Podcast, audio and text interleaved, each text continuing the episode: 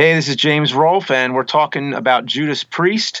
Uh, the new album Firepower just came out less than a week ago, and I just happened to have seen them live on the first date of the tour, and it was pretty awesome. So let's talk about it. And if you've got another think coming, then you are ready for this episode of Discography Discussion. I am Joe, that is Dan, that is Jeff. James Rolfe of Cinemassacre stopped by after seeing Judas Priest live, and he decided to talk about firepower, painkiller, British steel, and everything in between.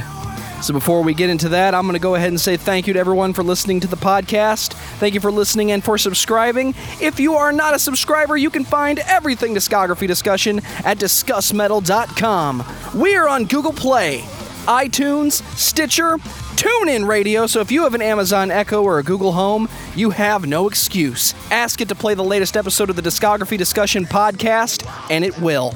We're also on Facebook and on Twitter at Discuss Metal. Be sure to like, favorite, and subscribe. It really helps us out. It lets us know you're listening. And now Dan is going to tell you all about five star reviews. We love five star reviews here on Discography Discussion. We've actually added functionality now to our Facebook page where you can leave us a review right on Facebook. If you go to facebook.com slash discography discussion, you can leave us a starred review of however you feel about the podcast, and we will read it on the show. We actually have a nice five star review from Facebook this week from Brian Dean. Brian says, The majestic trio of Dan, the hardcore man, Emo Jeff, and Dubstep Joe bring all the knowledge you'll ever need about the bands you know and love. Love the show. Well, thank you very much, Brian. Um, I'm sure you'll be hearing from Jeff's lawyer about uh, him being emo Jeff. I think it's time we talk to James Rolfe.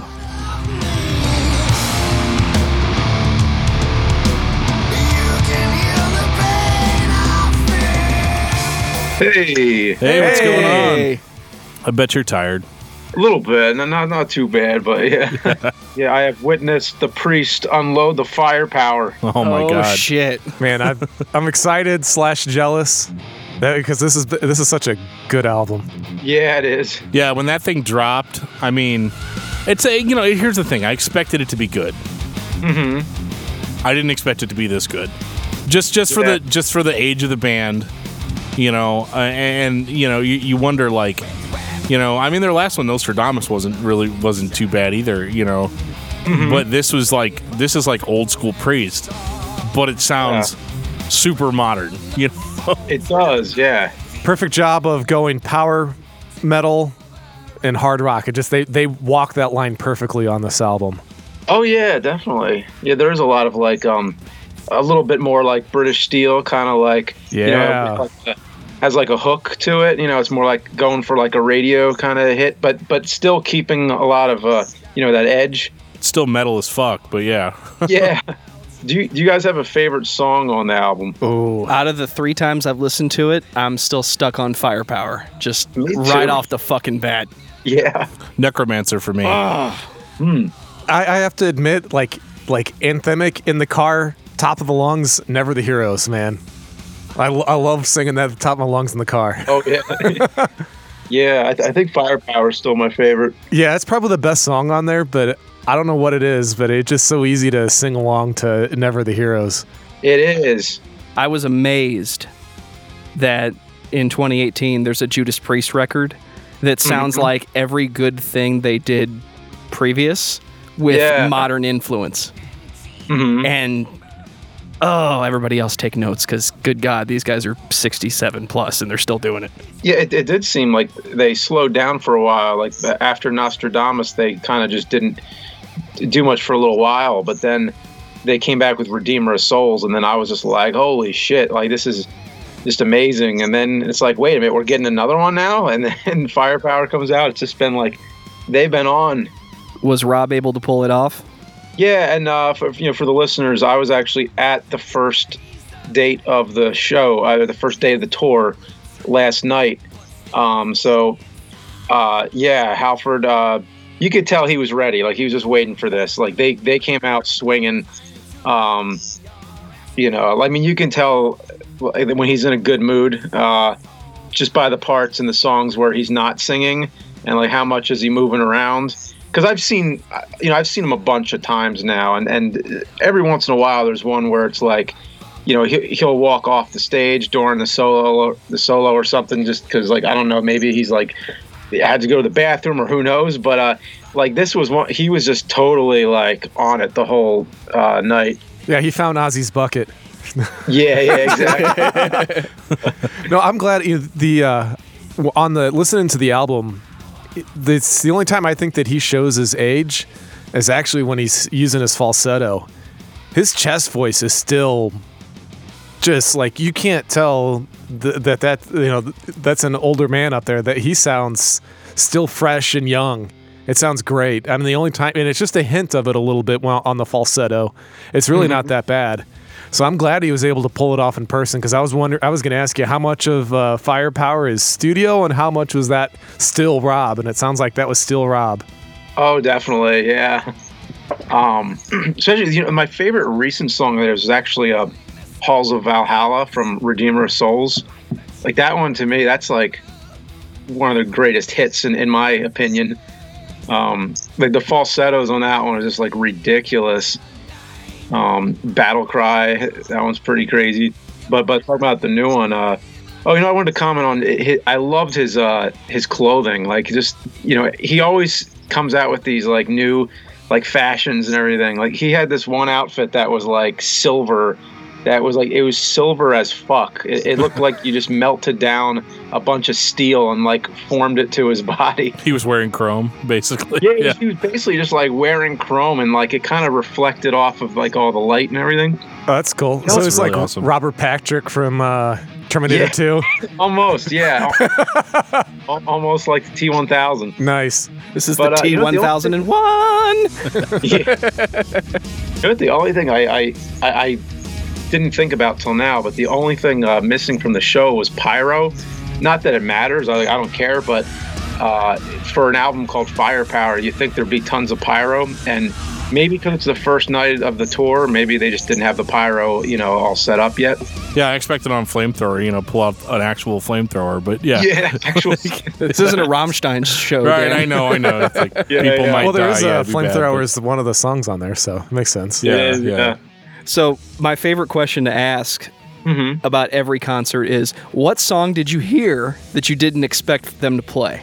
Wow, you know what? If anybody who's going to the the, the show, um, I'll keep it a secret, uh, just in case, like you know. I mean, because if, if you want to know, any anybody could look them up, look up the set list. But uh, you know how e- easy it is nowadays. Like the whole show's on YouTube already. You know all that. So Of course, yeah. I know, I know. What we're doing later. yeah. But I will I will say though, if you're going to the show and and, and you want it, you know, you want it to be secret. Um, I will tell you that you're gonna have some really cool surprises. Like really, like they really dug deep. Um, like not only was it, you know, seeing the live debut of you know their new songs, but I also saw the live debut of some old songs that like, they've never played live before. Live debut of some old songs. Yeah, Are we talking like going all the way back to like Rocka Rolla kind of old no, or probably not uh, old. pretty. I mean, not quite that old, but almost there. but older Um, than Hellbent and leather, for leather? Okay. I'm guessing. Yeah, it was. It was a, like it seemed like this set list was. Um, I mean, if you're a uh, like a new fan, or if you're uh, or just the, average person maybe who who doesn't know who hasn't listened to every single thing from their entire catalog. Um, I don't think it's the it's the best set list for the beginner, but for like a you know an old school fan, like it, it's it's like you're just gonna get all these like cool treats like like as soon as like a song starts i'm like wait wait this is happening really Oh, that's so awesome. That's cool. See, now you got me curious. I just want to start asking, but we're going to keep it a secret. No, we'll keep it a secret. Uh, uh, so, how long did they play? Was it like two hours or? yeah it was probably like two hours something like that and there was uh, black star riders and um, uh, saxon were the opening bands Oh Ooh, hell yeah! Saxon. I didn't know Nice. Saxon. Was- Yeah, that's Yeah, awesome. yeah. Yeah. i didn't know i was seeing saxon until like because i was looking on their site i was trying to figure out who are the opening bands who are the opening bands and then so i just go to the show i'm like all right whatever and see what happens and then like the you know the the, the curtain goes up and it says Saxon on and I'm like, no. Oh shit. well, yeah, for a band like Judas Priest, it's not like they're you know pulling some locals in, you know, for that. So yeah, Yeah. that's that's crazy that you get a band like Saxon on there. Yeah, it's, it's really appropriate. Just like you know, another one of the uh, classic British bands with the uh, dual guitar attack that they all kind of, you know, pioneered. That's what I love about the old British power metal, and it's actually one of the things that I like about the uh, melodic death metal that came out of Sweden too. Is I like that dual guitars, man. That just that that gets that gets you going every, every time.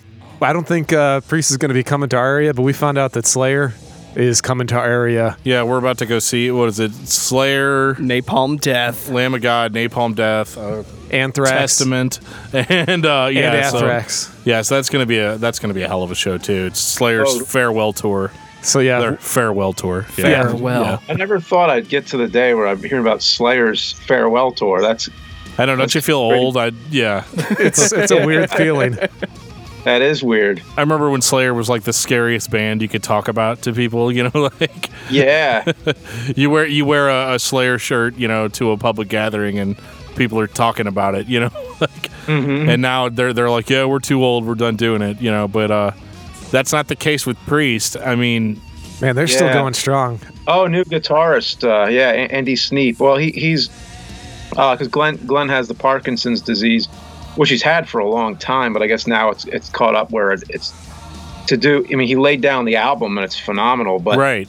I think to to do all those shows to, to commit to a full tour, I guess it was too much. So uh, he's replaced with Andy Sneap. Uh, but Glenn is still apparently working on the next uh, studio stuff. So that's kind of an interesting way to like divide and conquer. Like have a separate guitarist for the, the touring, and then you, you know your your you know original guitars can still work in the studio.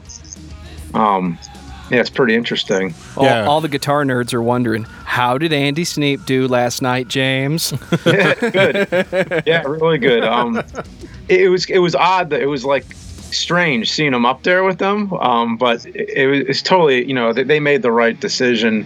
If Glenn couldn't do it, then um, it was good that they had somebody who they worked close with. Um, because from what I understand, he was he, he was one of the producers on the album or an engineer. Yeah. Andy Sneap is a pretty well-known record producer uh, in in metal albums, and um, that's why that's why whenever whenever I read, I think you told me James was Andy Sneap was coming on. It was like right before I read it, and I was like, okay, well that's that's obviously the best choice, and that this guy is versatile, and you know, I, approve hope, of this substitution. Yeah, I, I really Yeah. hope that uh, I really hope he had a look on his face, you know, during the concert of like, holy shit, I'm on stage playing with Judas Priest because you know if you're if you're a metal producer now, that's got to be a lifelong dream, right? I mean, that's Yeah, Yeah, here's an uh, to give you an idea. Of course, there's Priest, but there's also Accept, Saxon, Opeth, Amon Amarth, Arch Enemy, Exodus, Megadeth, Cataclysm, Kreator, Nevermore, and Testament. I mean, he's got some chops. he I knows mean, his shit. Yeah. Yes, he does. yeah. Um, but there was another producer on the album too, uh, Tom Allom, who was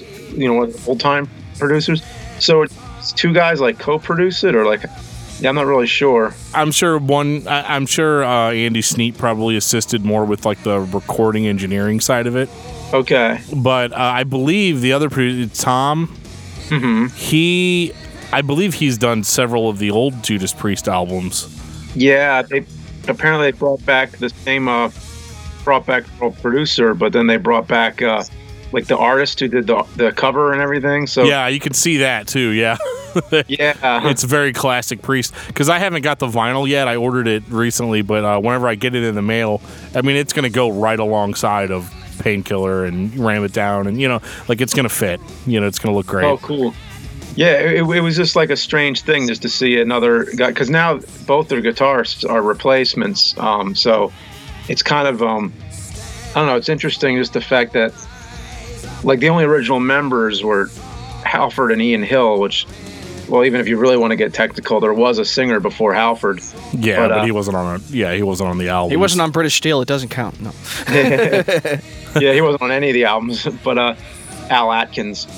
But uh, it, it- you could potentially keep a band going for eternity if you just keep changing out members all the time. Well, yeah, I mean, look at, look at Kiss. I mean, Kiss is basically like ba- essentially a new Kiss. like you still got Gene Simmons in there, but like it's still you know like almost a different band entirely. Yeah, but it is disappointing. I mean, it's it's uh, you know I'm not gonna lie. It's like to see both of their guitarists now, you know, not on stage. But you know, I, I think they they made the right decision. Uh, you know, it happened like just before a tour, and uh, yeah, but it, it was it was kind of just like strange that uh, I think he's the only one who doesn't look like a Judas Priest member. Like Richie Sure. Faulkner's kind of like he fit the look too. Uh, Andy Sneap has a totally different look to him. Right. Um, So he did s- seem like he was he was there to um I don't know how to say this, but it just seemed like he he wasn't there to show off. He wasn't there to like, you know, make a big deal or anything. He was there just to like do his role and he, you know, to just perform. Uh it was good. Almost like it was important to present Judas Priest. It's not about me. It's about these guys. I love these guys. You love these guys. Yeah. And I'm the lucky bastard that's up on stage with them. there you go. Well, That's that was definitely how uh, I, I know Tim the Ripper Owens felt back in the day when he was for the two albums that he fronted. Yeah. I went back and uh, I listened to it. It's not as good as I remember. Oh, I, I love Jugulator. Yeah, Jugulator was good, but what's the other one? Demolition. There's like uh, maybe three really killer songs on it. Um, th- th- there, there's probably a lot of weaker tracks on it, but uh, th- there's at least three: uh, Machine Man and uh, He just didn't show off enough of, uh, especially on Demolition, just didn't show off enough of his range. Because after hearing him in Iced Earth, I think I was just probably just you know geeking out because I was such a big fan of his with the other bands that he had been with before Priest, and listening to it, and I was just like, the Halford stuff is just better. well, for those uh, listening, um, uh, Tim Ripper Owens was actually the singer in a Judas Priest cover band called British Steel, and then it just so happened that you know he ended up singing for the real band. I mean, that's that's like one of the most inspirational, uh, you know, fan stories you could have. Uh, my first time seeing Priest was uh, was with Ripper in like 2001 or 2002, and um, I remember they were playing smaller venues there. So my first time seeing Priest was like, is at the Electric Factory in Philly, which is like, like small, like little like warehouse, and you can get really close if you get there early enough. Um, I mean, I know, it's a little bit different now, but uh, but there's an area where you can get that's like on a balcony that's to the side of the stage where you're so close you're practically on top of the stage. Like you you you really are. Um, so it, it was like face to face with Judas Priest. Um, uh, but it wasn't Halford but still it was amazing. But once once Halford came back then it was like it was kind of different then because then it's like you're you're seeing them in big arenas again. And then it's like oh now I, I can't I can't get that lucky now now they're back with Albert. Right. You're not going to get that intimate experience. oh Yeah. no, the stadium must hold at least 30,000. So how how is the um, the difference for you? Because I know that we there's some bands that they play intimate settings much better than they would like an arena. I mean, granted, it's fronted by two different individuals, but the, it is a collective whole. Do you think that one was better than the other as far as a uh, a live experience? Uh, yeah, I mean the the best Judas Priest concert experience I had was the one with Ripper because of how intimate it was, like insanely intimate, like like you know like making eye contact with the the members of the band, and um, like I remember Scott Travis when he was like drumming, he always does this thing where he like juggles his drumsticks and he's he's throwing them up in the air and he's juggling. And like we're and you're all like we're just looking at him like wow that's so cool. And then he kind of just looked right over at us and just kind of gave us a nod like yeah you, you like that. You know what's up. Nice. and, and Ripper like you know he he'd like come over and then you know he'd just be like you know like like headbanging with us and like it was just like that every concert after that is like a, a chaser now. I'm never gonna get that same I saw Metallica once that close but oh, wow. now it's like impossible to Oh yeah, you've got about 12 feet between Yeah, you and the unless front you of the stage. Not unless you want to drop 400 bucks for a ticket, you know, something like that. Yeah. Do you want to be in the snake pit, James? Yes. Do you really want to be in the oh. snake pit, James? Yes. like a thousand dollars Five at- thousand dollars. Oh my god! You know, I tried. Well, first of all, the, the so they just did the not to change the subject to Metallica, but they just announced the World Wired tour. So it's this is like another leg of the of the you know touring off the new album, and uh, they seem to be like playing like all different cities that they've never played. I guess like they're kind of hitting like spots that they wouldn't normally go to. And uh, I tried to get some tickets, and uh, the the prices jumped so much from one year to, to the last. Because I saw them last year, but this year for some reason it, it's it's more expensive than it's ever been. I, I saw like six hundred dollars for like you know floor and stuff. I mean, some of those are resellers, but still, I think it was like maybe 400 before the resellers. But y- you also can't even get them if, if you're lucky enough to even get the tickets to even have a chance to buy them. But I don't know. There's no way I'm I'm paying that much for Metallica. Right. You yeah. know, a, friend a friend of ours once said when we were talking about what what band was it? Was it it must have been Metallica, Dan, where it was two hundred dollars for the nosebleeds. yeah. And I said something about, man, I would not pay that much for a nosebleed. And he says, pay. I'll punch you right now if you want. it's like, $135 for the the nosebleeds on this one. Bef- before convenience charges. So actually probably like like 150. And then uh oddly there's a back row if if you if you uh, buy tickets for the very very last row, like the very very last one way back in the nosebleeds, it, it jumps all the way down to like 70 bucks or something. I'm like, why would just the last row uh, cost that much? And then, well, like, wouldn't it suck to be the second to last? Like, oh, I'm only back. Plus, if but if I went back one seat, then you know I, I could, I only have to pay like 70. see, that's me. I, I'd rather be Only. either as high up as I can be and not be able to see all the way to the stage or as close as I can get. But when you have to start pinching pennies in the middle, it's like, really, man? You're, mm. you're, you're, you're one foot forward and your ticket was 60 bucks more than mine. Yeah. We've got a local amphitheater. We call it Riverport. Mm-hmm. It's changed names like 12 times because companies keep buying it. Yeah, I mean it's it was it's Verizon. It's been whatever. Now it's Hollywood Casino Amphitheater. What the fuck, Jeff? Really? Yeah, seriously, that's what it's called. the grass used to be free. You could go and sit in the grass. You couldn't even see the stage, but you could hear the PA. Huh. It's been about five years, I think, since it was free, and now I think the cheapest grass I've seen is 45 mm-hmm. bucks. Really. It's like somebody looked at the grass one day and said, you know, we got to pay somebody to upkeep that. Why aren't we charging for this? Right. well, that's the hard part, like for me, because like you know we talk about on on our show we talk about a really good combination of of well known bands as well as like more obscure stuff, and uh, so I'm used to going to shows like like. When, ever since I was a teenager until now, I'm used to going to like hardcore and punk shows and you know like metal show like like death metal shows and stuff, and it was like 15 bucks at the door, you know, like that sort of stuff. So whenever uh, whenever we started this podcast, we were like, well, we need to start, you know, going and seeing these concerts because it's, you know, it's good press or whatever. And like, I'm looking at some of these ticket prices and I'm just like, holy shit! Like anything above fifty dollars, I'm like, oh my god, are you kidding me? You know. So to see some of these bands and like the people will pay it like 400 bucks to get you know super up close and stuff, and I'm like, what are, what do the nosebleeds look like? You know.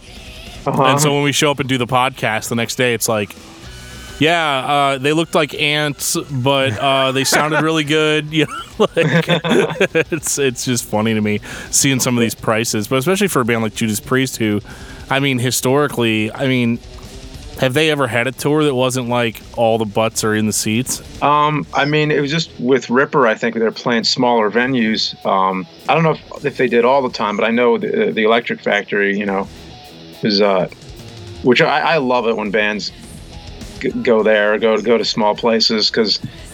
Yeah, I just love being up close, but it, it's rare. It's it's really tough to do when it when it's a big band like Judas Priest. I had pretty decent seats for this one like not not the best, but not n- definitely not the worst. Like probably like thirty to forty rows from stage, I think. Oh, that's pretty good. Yeah, That's yeah, not bad. You get to see everything. Yeah. yeah. I would definitely was like, it definitely had a good, you know, clear view and everything like that. So, in a modification to my previous question that we're going to keep a secret, mm-hmm. what song did you want to hear? Huh? Let's see. You know what? I'm actually tr- I'm trying to remember if they played anything from Redeemer of Souls. I haven't. Yeah, I don't know because uh, you know I, I've seen them so many times. There isn't really like anything that I've, I was like, you, you know, like like there's no disappointments with anything. It's like I, I don't care what they play because I've, you know, but Yeah, uh, you weren't pissed off at any point. Yeah. like, no, Yeah. yeah, Holy shit, it's 2018 and I'm watching Judas Priest. right. yeah, yeah. I don't know. I, I'm not. I'm not really sure because like, I mean, I could probably think of like a bunch of stuff, but I, I'm trying to think of something that I haven't seen them play at all, like ever. Yeah, you know, actually, you know what? Uh, I've never heard him play uh, "One Shot at Glory." Uh, that would have been really awesome. Nice. They played Painkiller, right? I mean, I assume they played Painkiller because that's my favorite Judas Priest song. So, Yeah, it's like the most demanding uh, with the vocals, yeah, but he still pulls through with it. that's crazy to me. I remember we were playing, what were you playing? Was it Rock Band or Guitar Hero? And I was trying to sing Painkiller. Oh my God. Like that, oh, my throat still hurts from that. That was years ago. like, that was. I, wasn't wouldn't even there for know, that. like how to even try. Well, I couldn't do the falsettos. Uh, there's a band called Death that I'm a huge fan of. They did a cover of Painkiller, so whenever I sang it, I did the death vocals, which is more of just like screaming than it is um, than it is like the the falsetto, like the really good. You know, I wouldn't say Rob Halford's voice is clean because it's pretty gritty in places, but like. Yeah, so I avoided the falsettos, and even then, though, the performance that the other band did when they were covering the song was hmm? still so astronomically over the top that like you could barely you could barely keep up with it, and even even their version doesn't sound as good as the Priest version because cover songs never do. You know, It's the only mm-hmm. time that I'm going to say that I like a cover song more than the original artist. And I know we're not, we should that's taboo because this is the Judas Priest episode, but the Death cover of Painkiller is the best cover I've ever heard in my life. Oh, really? Well, Yeah, it did a really good. I mean, because this is a singer that predominantly, you know, the band Death, they're like credited as being like one of the first death metal bands. So like most of this guy's delivery is always like, Ugh, you know, I mean, it's and it's it's cool, but it's not like in the style of Judas Priest. So to hear them actually pull off a decent Judas Priest cover was pretty mind blowing like for that band like you had you had no idea that the guy could sound like that that he had any kind of you know you never had a hint that it was going to go in that direction so when they dropped that cover song it was like it was it was a big holy shit moment Like, yeah, totally mind blowing. Yeah, if you if you get an opportunity and you haven't checked it out, yeah, I, I highly recommend it. I mean, it's it's definitely well- it's it's a harder, edgier take on Painkiller, but it's still it's not already hard and edgy enough. oh I know, right If you can't, yeah. they seriously like cranked it up to eleven. It's unbelievable on on, on what it sounds like. It's not what you're expecting. no, especially if you've heard other other things that Death has done. It's it's like what uh, Dan has said. I mean, it's real, you know, growled, screamed, and guttural vocals, and then all of a sudden, this guy can sing. You're like, holy shit! And it was really good. But yeah, yeah, Painkiller is is uh, is one of my favorite pre songs. I I actually uh, surprisingly this week I, I spent a ton of time listening to the old stuff, like old old stuff from the '70s. But what I love about them is how it ch- they change over all the decades. Like 70s Priest sounds so different than 80s and you know current. It sounds like a mix between uh, Sabbath and Pink Floyd. Yeah, and the Sabbath definitely makes a lot of sense because they, uh, you know, both from Birmingham. Um, and actually, since you brought that up, there's a song on there uh, on the new one. It, not just because it's it's called "Children of the Sun," because you know Sabbath has a lot of children of the songs, like "Children of the Grave," "Children of the Sea." But "Children of the Sun" has this riff that reminds me of Sabbath. Yeah, it's a it's a good song. I the fir- this new album is just I, I can't I'm, I'm still blown away on on just how complete it is. I mean, it, it's it's Yeah. it's good for the 58 minutes doesn't drag It's a long album, yeah. And, yeah, a lot of these bands now they're going for like longer albums, like if not like double albums. You mentioned all the different eras of Judas Priest and how they changed over the decades. What did you find first? Well, the first one I heard was British Steel, so that's uh, pretty, you know, not not out of the ordinary at all, you know, because one of my friends got uh, the British Steel album, and then um, I think then he got Painkiller, and he showed me that. He's like, "Oh, James, you got to hear this," and I'm like, "Is this the same band?" Like, it's like a hundred times more aggressive yeah it's yeah, crazy yeah. And uh, um, I'm like, this is the same singer, and he's like, yeah, yeah. I'm like, geez, like he's like going so high with his voice. And then I think that the first album I actually bought myself was uh, it was Metalworks. It was the uh, you know the the greatest hits or whatever whatever you want to call it, compilation, anthology, whatever it is. Uh, and it was like a, a two disc set that had just like a a pretty um like random collection of songs, you know, on it. Uh, I mean, I mean, it had most of the ones you'd expect, maybe, but there was like a lot of, uh, you know, like more obscure choices. Um, and so that was how I started. But then, then I slowly started just like getting all the albums, and it took me a long time. It wasn't something that happened quickly at all. I think um, by the time I first got into Priest, and by the time I actually got all their albums, it was probably like a good ten year span at least. What is it? It's like 19 albums, isn't it? No. I think this one was the 18th. Or is it the Firepower 18th? was the 18th. Okay. Yeah. So, yeah. even if this was 10 years ago, you still had a 10, 20 years ago, you still had a hell of a job ahead of you to find, you know. It's like when Yeah. you're just getting into Iron Maiden or just getting into Metallica or Black Sabbath. you know, Like, it takes forever to find all of that stuff. It does, yeah.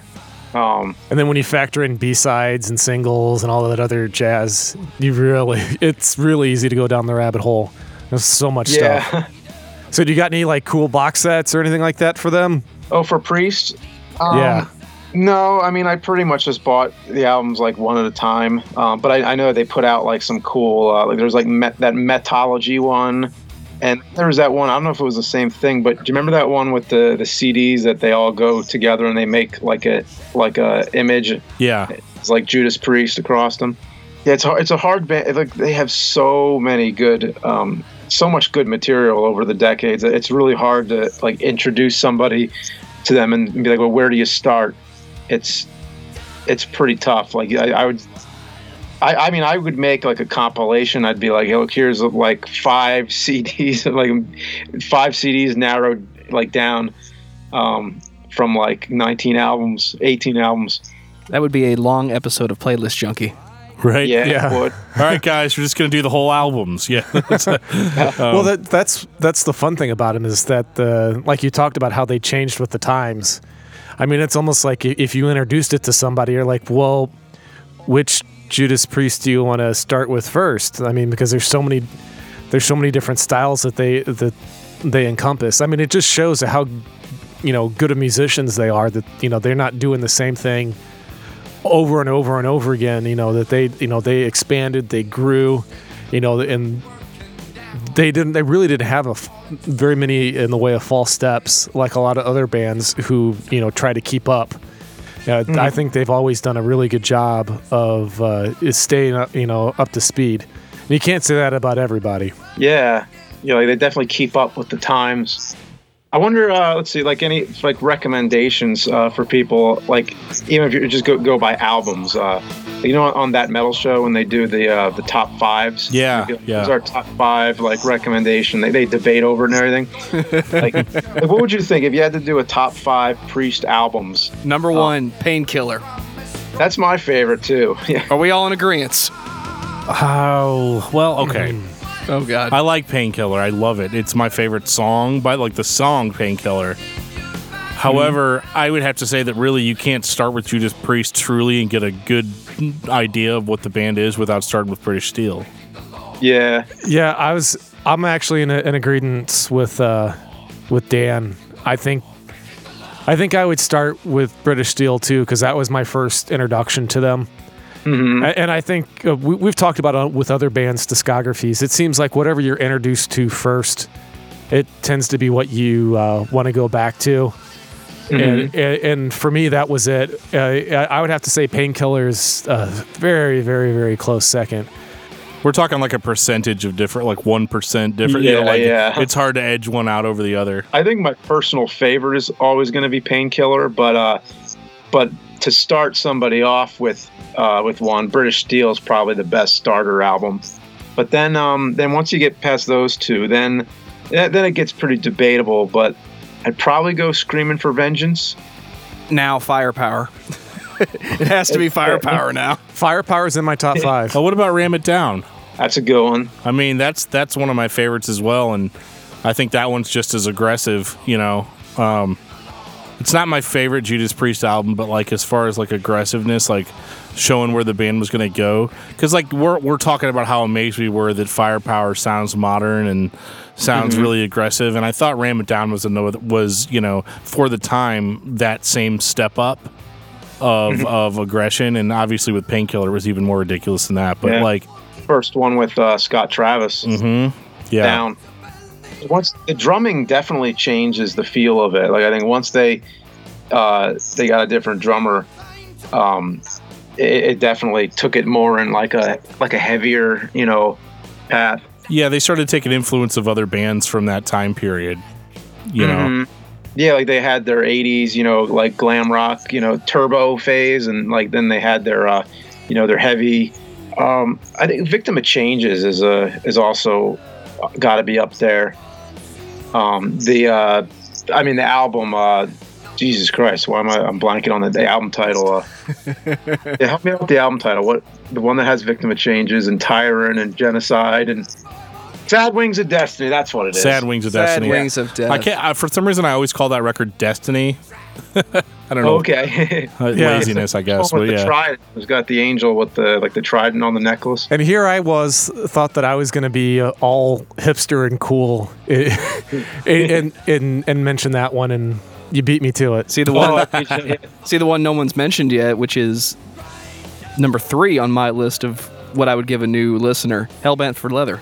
Oh yeah, yeah. Yeah, it's a good No, that- one. Yeah. know what? Nobody brings that up. They know they they think they remember the song, but they don't ever listen to the album. And for me, Oh my God! It's got Evening Star, and uh, that's that, that has the Green Manalishi, which is a cover of Fleetwood Mac song, which is odd. But uh, I I always think of it as a pre-song though.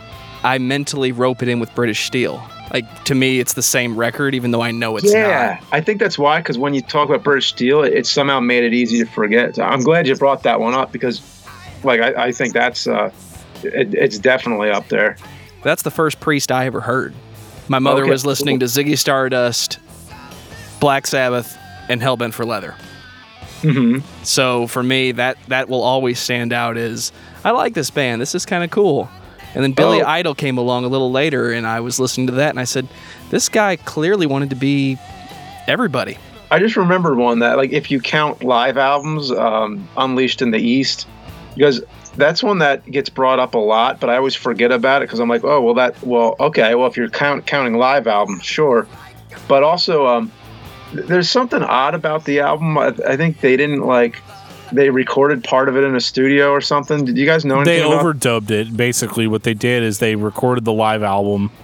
And you know how every band is, even though we think it sounds awesome, they're like, "No, we fucked this up. We fucked this up. We fucked this up." So they went, Okay. they went in and basically fixed it in, Okay. in the studio, and and I know that there was a lot of like controversy about that.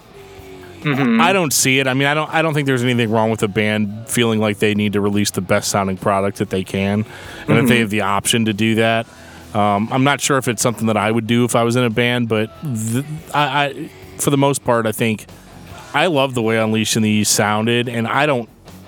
I, when I'm listening to it, I don't hear like, oh, they overdubbed that, or they Yeah. fixed that. You know what I mean? So, like, as a listener who wasn't at the concert, I don't think it really matters in the grand scheme of things because I'm listening to it and I'm enjoying what I'm hearing. And, um, you know, Judas Priest isn't one of those bands that I'm going to sit there and say that, oh, well, they have to fix all their live stuff because it sucks. That's clearly not the case. You know? Well, that was the whole controversy because you know when Kiss did the first big live album, they overdubbed the audience and overdubbed some parts, and everybody threw a fit about it. And I thought about it later, and I said, well, is the purpose of a live album to give you a glimpse into what a live show sounds like? Because if it is, they've achieved that. But all those mistakes and things that they didn't fix, or that they hmm. did fix, if they didn't go back later and fix those things, most people would say, "Why am I paying for this? This is nothing better than a bootleg." It's like, hmm. well, which do you want? Do you want the feeling of a live show, or do you want a bootleg? Some people like bootlegs. I know every Phish fan does, and I know Nirvana had the famous bootleg for years that finally got remastered and released, and Still sounded like shit. still sounded like shit. but yeah, no, I don't think it was taboo back then though. Like, I mean, I, people started criticizing it then, But I mean, Unleashed in the East is is for me like I don't I'm not a big fan of live albums. I'm much more of just like a you know I just want to listen to the studio version. You know, if I want to see it live, I'll pay to go see the band live. But um, Unleashed in the East was one of those things where I wasn't that familiar with Judas Priest, and I remember a guy you know dubbed me a tape of it, and so that was uh, for a lot of those songs. Those were the first time that I ever heard it. So those those that recording just has a little bit of a special amount of nostalgia for me. So I'm not going to let somebody talk shit on it because it was, you know, overdubbed or they fixed it or, or whatever. You know, a lot of bands do that. They're just not as obvious about it. yeah I, I generally though like i mean it, it's a great album uh, but it, it sounds like i wouldn't know it was a live album even if you like if i just heard it I, i'd be like oh these just sound kind of like kind of like demo record but like really awesome demos of like so, songs without like a lot of production in it um uh it, it- like it's almost a studio album because it sounds so good uh but I, I like to feel like I'm at the concert, so I like to hear the crowd noise and everything. And uh, a lot of the '70s um, live albums, like uh, you know Deep Purple, Made in Japan, um, like something about the way they recorded live albums in the '70s, they just don't capture the crowd as much. Right. Um, you hear it sometimes, but it's like it doesn't. You don't feel surrounded like you're when you're listening to it. I, like I don't feel like I'm really there. I still feel like I'm listening, you know, to an album. But uh, like one of my favorites, uh, like just for a good example, is uh, um, Black Sabbath reunion. Like you, you really feel like you're there uh, when you hear that. That's my favorite live record. It sounds Mine like a show. It does, yeah. Parts of it bother me because it almost sounds like the microphones are too far away from the band. But when Ozzy Oh. says, "Ladies and gentlemen, Tony Iommi," and it sounds like it sounds like I'm sitting in the audience listening to Tony just play for the next five minutes. Yeah. You know, that might be the trick. Like what you just said. It, it sounds like you're not. It doesn't sound like you're right there on the stage. It sounds like you're in the crowd. Like you're you're you're hearing it from, you know, the middle of the room. So maybe maybe that has something to do with how they they recorded it. I'm not sure. 'Cause There's like a little bit like I don't know. Like you're hearing some more like the reverb. Like there's more like, um, you can actually hear the shape of the room but like you know something like unleashed in the east it sounds more like you just plugged it in and then that you're hearing it right off of the you know It's a board recording. Yeah. Yeah. Absolutely. All right, guys, we're going to start adding artificial crowd noise to all of our podcasts going forward. Right. Because all because all these people. We're going to yeah. be the first stadium podcast. Yeah. You know, maybe maybe in 20 years. Yeah. But uh, I think uh, Kevin Smith already. yeah, Kevin Smith's already You got the shut got the the, fuck up, got the Jeff. lock on that. Yeah. Yeah. But uh, yeah, no, one of my favorite live albums is the uh, Iron Maiden Live After Death. Um, Very nice. the, I got the dual LP. I actually got it at a Goodwill for like two bucks, and I was like thrilled. And uh, but yeah, that one's that one's uh, a lot of crowd noise and a lot of uh, if you have a good speaker system set up, you know, it, it, it definitely has the same appeal, and that you're getting the whole dynamic range of of what you would have heard that night. And uh, and I really really enjoyed that about it. But um, did we ever make it to five albums on uh, on our recommendations? oh i think we did we got a uh, british steel painkiller screaming for vengeance sad wings of destiny hellbent for leather um, but we also we've we also me- mentioned that uh firepower is like is up there Well, you could show firepower to somebody that never heard Judas Priest, and you know, yeah it's it's still a great introduction to the band. Um, it's Yeah. almost a return to form. You know, it's not like this is, hey guys, it's not some like lofty concept album or some weird thing. You know, you can just pop firepower on, and and you know, people are into it. You know, yeah you don't have to know anything. there's really no like rule book yeah to, to start like you could really start with almost any of them yeah Maybe, maybe not Rocka Rolla. Um, Roll is like the one that uh even the band like just doesn't care much about like, they finally they played um not not last night but they they played never satisfied finally like during some of their recent shows but Yeah. uh, you almost gave away the secret there, James. what's up You almost gave away the secret. well i said they didn't play anything from Rocka Rolla, so you, I guess you go by process of elimination. Uh, I'm, I'm taking notes. That'd take a while. so I knocked one album off then. Uh, but uh, no, I like Rocka Rolla though. Um, but uh, I remember it had that weird. Uh, it had, it had two covers for it. One of them was, oh my god, do you guys know about the the, the whole cover thing? I know there's a Coca Cola version where it looks like Coca Cola. Yeah, they did one that was like Coca Cola, and it just says you know Rocka Rolla. But then they went back and they're like, well, that doesn't really fit their you know image now. So they did this other one. But I'm gonna say it was there is a oh my god. See, now I'm trying to remember this. There was a TurboGrafx 16 game or something.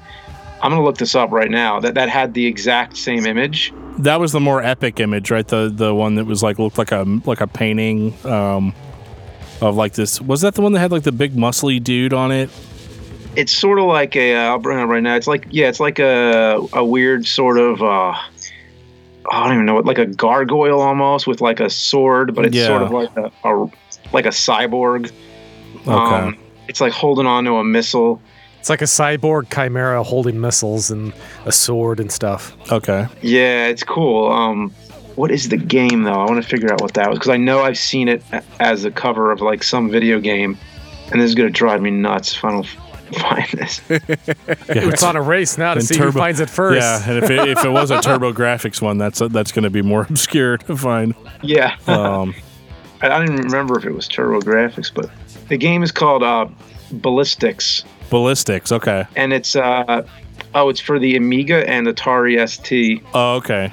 It was ported or was converted to a number of other home computers, uh, like the PC Engine, TurboGrafx 16. So yeah, if you look up Ballistix, Yeah, he's got it pulled up right now, and it definitely it is Looks the like same Blaster image. Master almost. Yeah, it is the Yeah, same it's image. the- Yeah. it's the exact cover image. Uh, was originally used for a novel, The Steel Tsar, Hmm. and and then they also used it for the reissue of Rocka Rolla. It is weird. Now, was this a copyright thing, or you think the artist just licensed it to, you know, both come, you know, to Judas Priest, you know, and in the '70s, and then, you know, licensed it to this game company, you know, 20 years later? It's not crazy, Yeah. So it's you know I, I want to get the book, the game, and the, the vinyl record of Rocka Rolla and put them all up on my wall to side. You know, all together. I wonder if the game's any good. It looks kind of good from some of the screenshots I've seen, but I'll, I'll check that out later. Um, that's interesting. I did not know that there was a game with that cover because my cover is just the just the the bottle cap. You know, it's definitely not my favorite Judas Priest record, but again, I'm the I'm the death metal guy in the in the room. So I once once you start going that far back in sound, that's whenever I start to lose a little bit of interest. Um, but the uh, I just liked how much it showed how dynamic he was vocally because there's a lot of that stuff. He sounds like a baritone yeah, in the earlier stuff. Uh, You know, and you're like, dude, this is the guy later on, you know, that's screeching out these ear ear splitting, you know, vocals and painkiller. yeah, or even Sad Wings of Destiny was like the the highest. I think his voice. Like uh, like some of those '70s albums, like he sings so ridiculously high. Oh, like on the song "The Ripper." Oh, that's uh, a good song. Yeah, like I got is that where Tim got his nickname? Absolutely. had to be. Yeah, Yeah. Yeah, I okay. think because they auditioned with him, one of the first songs uh, he auditioned with Priest was "The Ripper." Uh, not the first song, but one of them. And um, then he just kind of got the the nickname. Oh, that's so cool. Yeah, I'm gonna go home and watch that cheesy, terrible movie that's loosely based on the story. Rockstar. I heard about that. I, I and I've I've only heard bad things about it too. I, I'm gonna tell you, those people are elitist. If you just want some cheesy schlock, it's a great, Okay. it's a great movie. Well, yeah, Okay. and the band disowns it because it makes them look like assholes. Oh, it and even, makes them look like assholes. Even Tim the Ripper Owen said even if it's loosely based on him or not, he's like it's completely misrepresented. You know, for for how it really was. He's like I don't have a problem with Rob Halford, you know, or anything like that. You know, Oh, Uh, really? They made it into like it was like a rivalry or something. a little bit. Yeah, they they they they inferred more stuff. You know, made implications. Yeah, that that, that it was the like that. All right, I'll I'll put it to you this way: Rockstar is a chick flick. Do they call him Tim the Ripper Owens, or is it like No. just They don't use they don't use any of the names, and it's Mark Mark Wahlberg is actually playing Tim. I think they actually couldn't. I think it was Yeah. one of those like it started off as, "Hey, we're gonna make this cool movie about Tim the Ripper Owens," and I think everybody was on board. They're like, "Oh yeah, that'd be cool." And then once they started reading the script and getting the ideas, I think everybody involved with the band started backing up real slowly. You know, like Oh, I don't towards think there the was. door. I don't think Slow was involved. I think it was uh, hell no. yeah, If you've Okay. never seen it, it's worth a watch. Yeah, it's it's fun. It's cheesy. It, and like I said, it is total cheesy schlock. But if you if you if you don't mind, you know, you know, tuning in and then turning your brain off, it's it's perfectly fine. It's definitely that kind of movie. I don't know where to go from that. Sorry, Sorry, man. You, That's my bad. you turned my brain off during that. Uh, but uh, You know, Well, uh, yeah, like firepower. Like I, I want to. I just want to throw out there that like I wasn't expecting it to be as aggressive as it was. Mm-hmm. And like, because we were talking about the guitarist and having to switch up the guitarists and everything, you know, for the live show and everything. And it makes sense in the sense that a lot of bands that are of from the same time period as Judas Priest are not rocking as hard as they were in the 80s you know?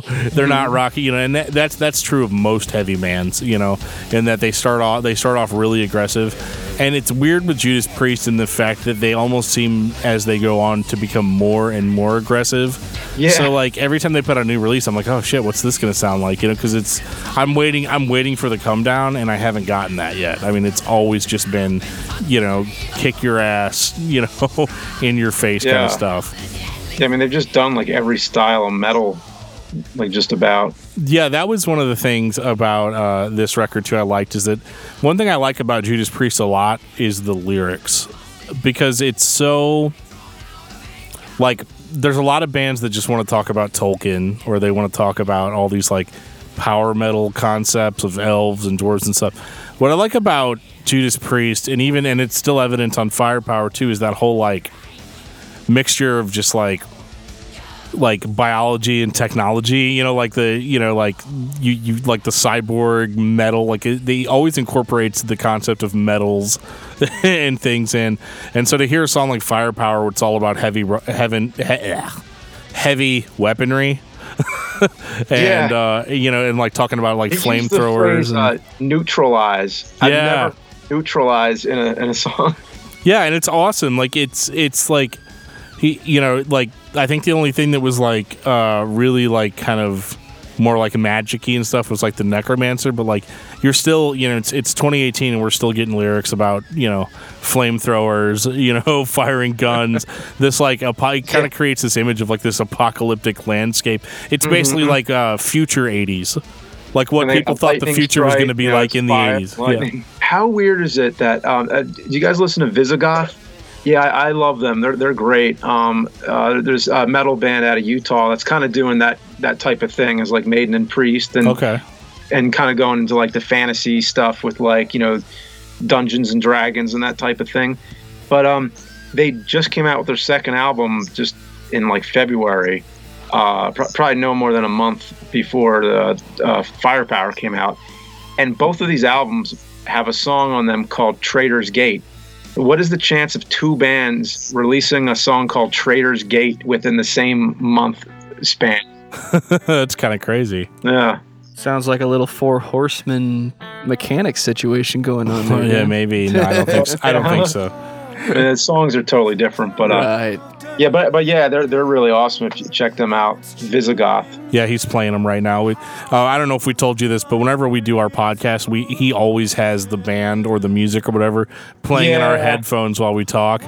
yeah, I guess uh, you're rocking out, you know, with it and mhm. everything. That's why we always seem so excited, you know, because we're like getting all amped up for everything. You see the occasional drum solo pop out of me. right? Yeah. Yeah, that's why that the uh, the Rob Zombie episode I was really rocking out. Oh my god, we were so pumped up during that episode because it's like Yeah. his music was so driving, you know, like the whole time. And uh, yeah, actually, this band's pretty cool. I'm gonna have to check them out later. Um, Visigoth. Yeah. How many albums do they have? Two. Uh, two now. Um, Okay. Yeah, I, I, a good song to start with is uh, called Dungeon Master. Okay. Uh, re- really good. What are your final thoughts on Judas Priest? Yeah, I don't know. Something about Judas Priest just makes me feel alive. I don't know what it is, but the, I think you mentioned something about the lyrics and just something like. Um, I mean, first of all, it's just the fact that they have such a big catalog, and and it differs. Like that, you have a lot of, um, you know, a lot of range with the the type of music they do. Um, you know, like what we talked about before, that you know you could play two different songs and they don't even sound like the same band. So, like if you're in a heavy mood, you can play the heavy stuff. Um, yeah, I, I don't know. Um, it's just something about it. Just is really uh, something very driving um, something very urgent. I don't know. How would you guys sum it up? Um, yeah, I mean to go with the driving thing. Um, yeah, it's it, it always kind of, especially being a predominantly heavy music fan. There's not really a there's not really a point, at least in the past 20 years, that I can't put on a, a Priest album and just absolutely just rock out. You know what I mean? Like we're talking like roll the windows down, turn the volume all the way up. I don't even care if it's cold outside. You know, it's just one of those like uh, it's just one of those bands that they're instantly recognizable. You know, to to everyone that, that's into that kind of music, and I'm just it's hard to put it in the final thought because like I still can't like I'm listening to Firepower and I still am having trouble getting over how good it is. Because mm-hmm. like we've we've listened to all these bands, we've done all these discographies, we've done you know all of it, and to hear and and we always get to a point in our discussions where we talk about the come down and like when the band stopped being great or you know whenever they stop, you know, I I just have never encountered that with Judas Priest, and it's just a testament to how to how great of musicians they really are, and I think it's really cool that you know that yeah I mean, it's uh, it sucks with the whole Parkinson's thing, but it is kind of neat that the band's going to go on tour. They're going to do all this stuff, and dude's sitting at home writing the next album, and he is the kind of the mastermind of their sound at this point. So, like, I think it's really cool. I think I think we can expect really good ideas to keep coming from the band. Uh, over, you know, I don't I don't see him, I don't see them stopping. I don't think they're going to have a farewell tour anytime soon. Oddly, they they kind of did once, but then they immediately just kind of ignored it and that right. they, you know I'll pretend we never said that. Mm-hmm. It was the Epitaph tour, and and it was going to be the last one with uh, KK Downing, and um, I think he just he he bailed out before they could do the tour, and then I mean for his own personal reasons. I'm not even sure what it was, but I guess it was just a personal thing. He was just kind of done with it.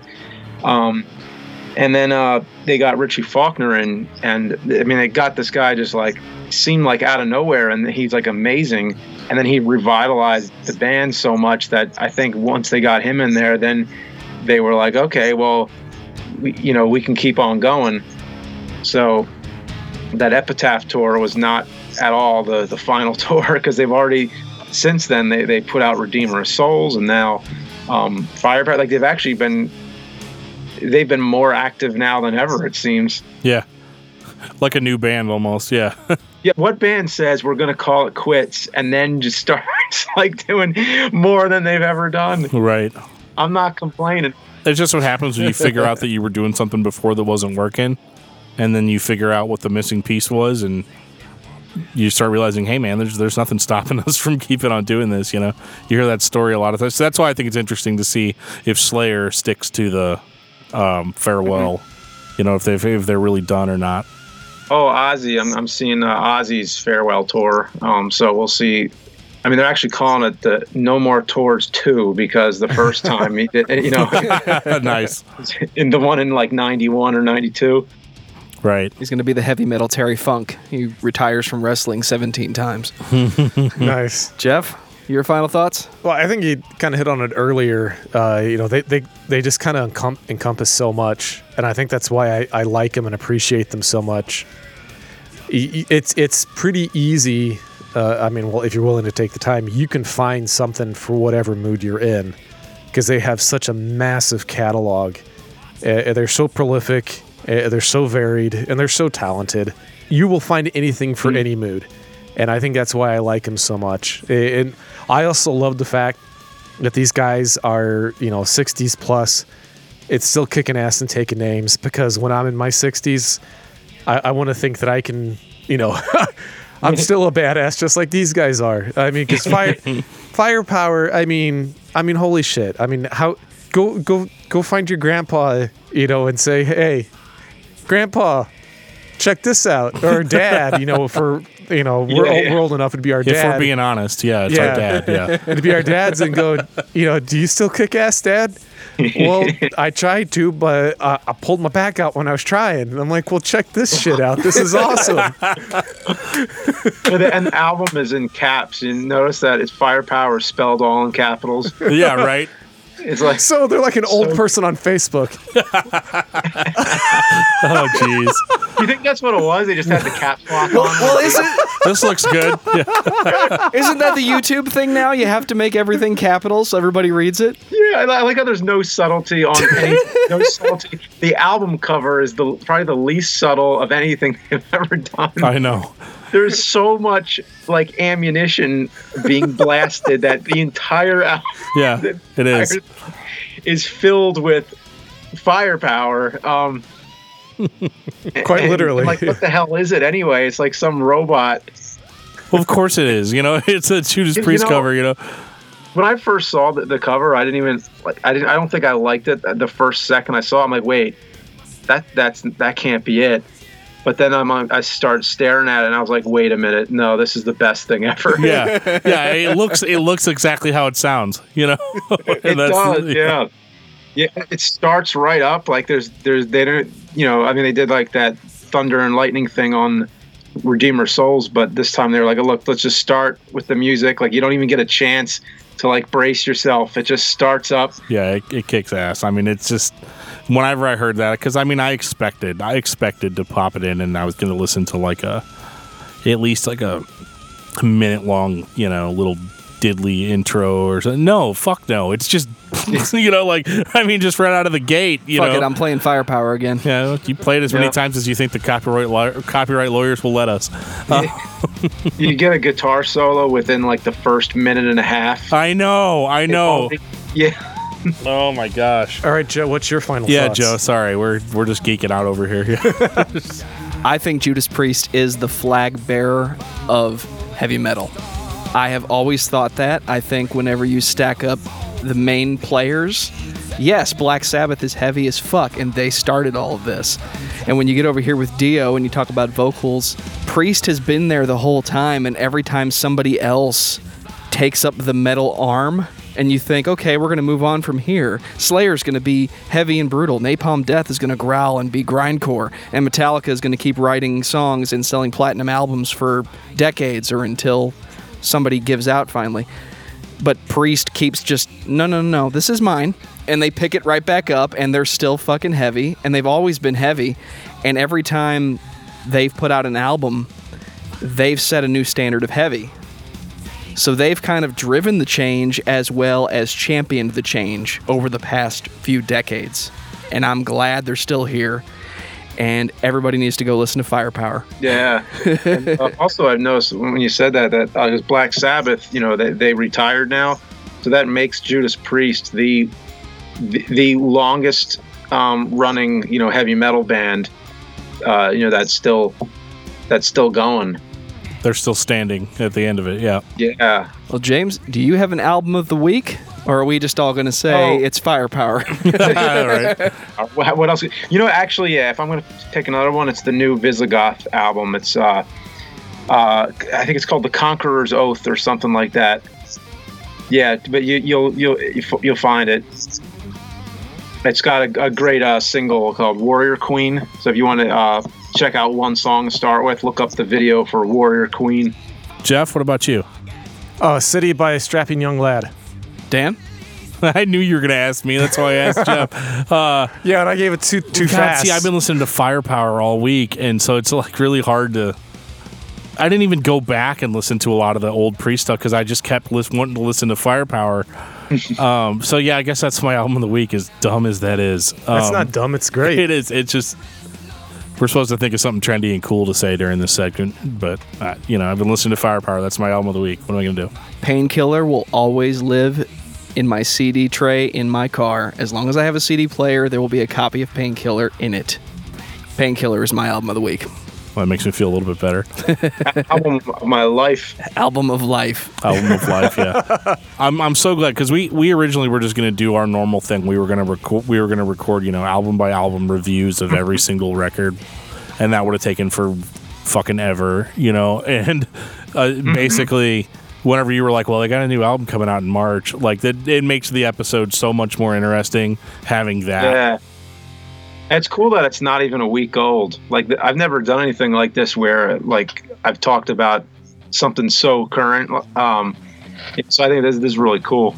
Well, James, we love having you on, man. Um, Yeah. I'll definitely keep you in the loop uh, as far as bands and stuff that we want to talk about and um, see if you're interested in any of it. But definitely when that Visigoth al- band gets to like three albums or so, um, we'll definitely probably want to talk about them because from the stuff that Joe played, we're definitely uh, Yeah, we were we digging were it into big it. Yeah. so Nice. Yeah. I have a feeling that they, uh, you know, I, ho- I hope they get bigger because I feel like they're a band that, you know, they, they deserve to get some more, uh, you know, attention because because not a lot of people know about them right now. Yeah, they got a good power. At least the the couple tracks we heard, digging the power metal vocals yeah. Yeah. quite a bit. Well, I just love the name Visigoth. I mean, that's kind of uh, kind of got that historical ring to it, like Saxon did, you know. Yeah. And so, yeah, it's really cool. James, thank you so much, man. Uh, uh, like I said, I'll keep you in the loop on everything. I'll send you the link tonight or whatever, but you'll probably see it on Twitter anyway. You know, in the morning Okay. we like to blast it out there. So Okay. Cool. very, very cool. So tell me about this band Polybius.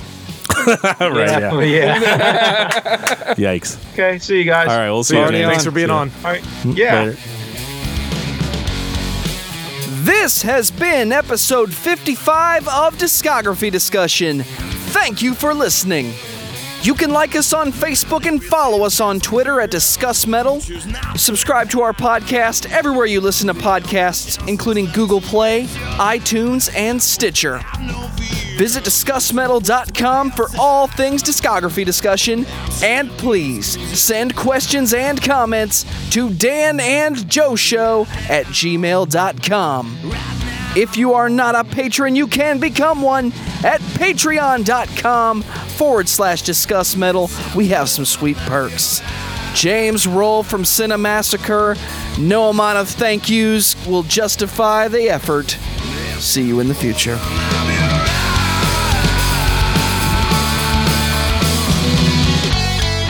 I'm a big uh, Christopher Lee fan. You know, and he, he he was a big fan of metal up until the you know the, the day that he passed.